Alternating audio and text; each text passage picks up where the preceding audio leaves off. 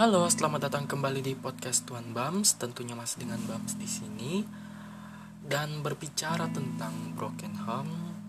Mungkin beberapa dari kita sudah mengetahuinya apa itu sih broken home dan mungkin beberapa lainnya juga sedang mengalaminya dan ya mungkin saja alhamdulillah ada yang sudah selesai dari tahap tersebut. Ini cerita dari seorang teman yang tidak ingin disebutkan namanya. Dia mendm saya melalui Instagram tentunya. Dia berkata bahwa bagaimana sih caranya menyelamatkan diri dari yang namanya broken home. Kadang kumpul-kumpul sama teman, bahas tentang keluarga, kesibukan ayah, kesibukan ibu, sedangkan aku hanya menjadi seorang pendengar yang baik. Kurang lebih seperti itu katanya. Dan semangat sebelum aku melanjutkan pembahasanku, aku hanya ingin mengucapkan semangat dan selamat karena kamu telah mampu bertahan hingga sekarang dan karena kamu telah mampu menjadi seseorang yang mampu mendengarkan dengan baik. Tak sampai di situ, ia pun melanjutkan bahwa ia mengatakan bahwa mungkin saja luka fisik yang ia alami bila saja ia terluka bukanlah luka yang teramat berarti karena ada yang namanya luka batin paling menyakitkan dari luka batin orang tua penyebabnya. Ya, teman-teman mungkin bisa menyimpulkan bahwa broken home memang bukanlah sebuah hal yang menyenangkan dan memang bukan hal yang menyenangkan. Jadi untuk teman-teman yang bisa saja sedang mengalami broken home atau mengenal seorang teman yang sedang broken home, tolong saling memahami, saling mendengarkan, saling menjadi teman yang baik. Karena ketika ia di rumah, ia hanya bersama dengan orang lain. Sedangkan ketika bersama kalian, usahakan kalian tak menjadi orang lain, tetapi menjadi keluarganya. Kata temanku pula, aku sempat menanyakan bahwa sekarang ia sudah lanjutkan studi di mana dan katanya ia sedang melanjutkan studi di Jakarta. Luar biasa memang, tetapi ia menambahkan bahwa studi pun di mana pun aku berada, ya masa depanku hanya bisa ku ceritakan dengan kekosongan yang mentok-mentok dengan sunset. Gimana ya? Memang senja itu indah. Senja itu memaknakan bahwa apa yang berakhir pasti akan kembali lagi dengan keindahannya. Tapi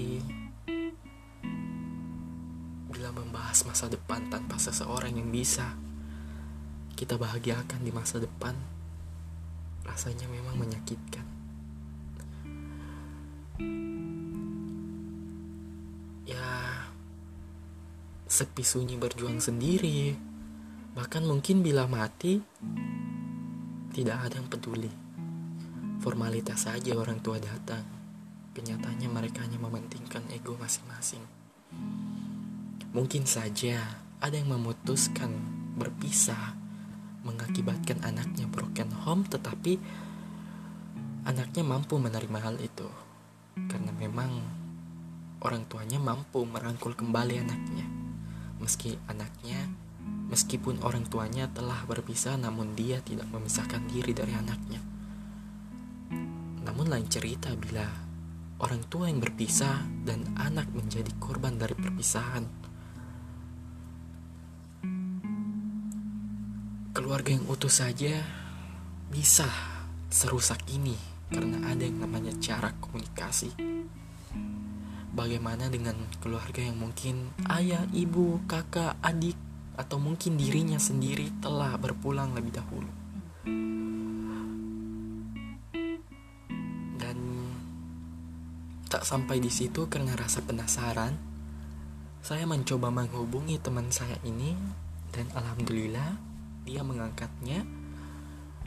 Saya langsung menanyakan, "Bagaimana kabarmu di sana?" Di Jakarta dengan situasi yang sekarang ya sedang menyebarnya virus corona. Yang mengatakan cukup lama.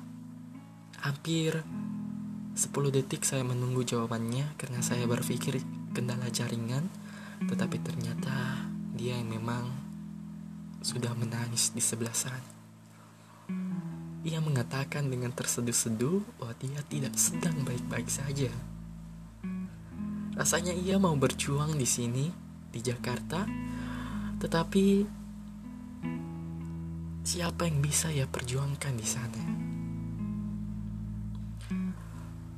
Ketika orang lain saling menguatkan dengan keluarganya masing-masing, ketika dirumahkan menjadi momentum untuk mendekatkan diri dengan keluarganya, dia malah hanya diberikan rumah oleh keluarganya, oleh ayahnya, dan ya, tanpa ada sebuah orang tua, seorang orang tua yang menemaninya menghadapi keadaan pandemik ini.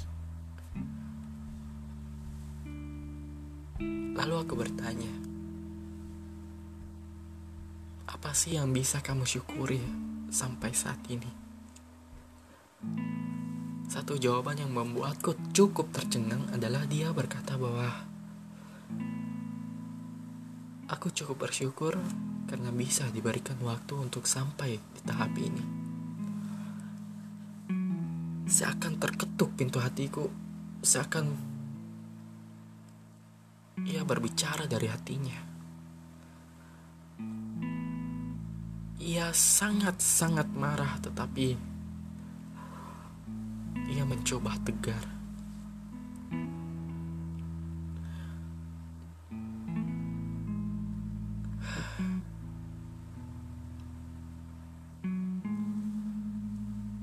Hidup memang terkadang sangat seperti sampah. Bukan kita yang menjadi sampah, tetapi sekeliling kita lah yang menjelma menjadi sampah. Lalu kemudian aku bertanya kepada dia, apakah kamu pernah membenci ibu atau orang tuamu? Dia dengan bangga mengatakan, untuk apa benci? Meski sekarang seperti ini, dahulu semasa kecil, ibulah yang memandikan dia. Ayahlah yang menemani dia saat ibu memasak. Ibulah yang mengganti popoknya ketika ia pipis di celana. Ayahlah yang membalikannya cemilan-cemilan berupa permen snack dan lainnya yang bisa ia nikmati. Namun, kata ia, yang ia benci bukan orang tuanya, namun perpisahan antara kedua orang tuanya. Ketika aku bertanya, ia menyatakan dengan lantang bahwa keputusan kalianlah yang membuatku sedikit kecewa dan benci bukan kalian sendiri, tetapi keputusan kalian. Ya, sebagai seorang lelaki tentunya saya kurang memahami seperti apa ia sebagai seorang perempuan menjalani hidup yang bisa dikatakan ah sangat berat dijalani sendiri. Katanya hal ini sudah terjadi sejak dia SMP. Berarti mungkin sudah sekitar 4 empat tahun atau lima tahunan.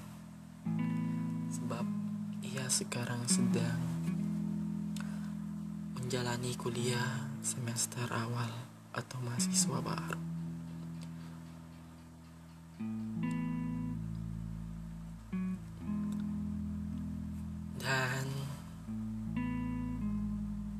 sesuatu yang paling ia benci dari orang lain adalah cerita yang bisa ia dengar tanpa bisa ia alami. Cerita yang ia bisa rasakan tetapi tidak bisa ia miliki. Cerita yang mungkin saja ia miliki tetapi sebatas angan-angan.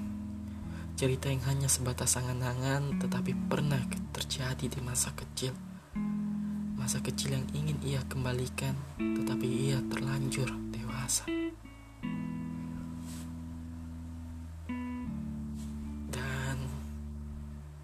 ya broken home memang tidak semudah yang teman-teman bayangkan. Saya sebagai salah seorang anak yang bisa dikatakan selamat dari perpisahan kedua orang tua karena tetap bisa dirangkul oleh ayah dan ibu merasa bahwa sangat menyedihkan mendengarkan bahwa Ternyata ada seorang perempuan di luar sana yang merupakan anak tunggal juga merasakan hal yang bisa saya katakan lebih buruk dari saya. Ketika saya bisa akrab dengan ibu dari istri kedua anak ayah saya, ia malah tidak bisa akrab dengan ibunya sendiri, bahkan ayahnya sendiri.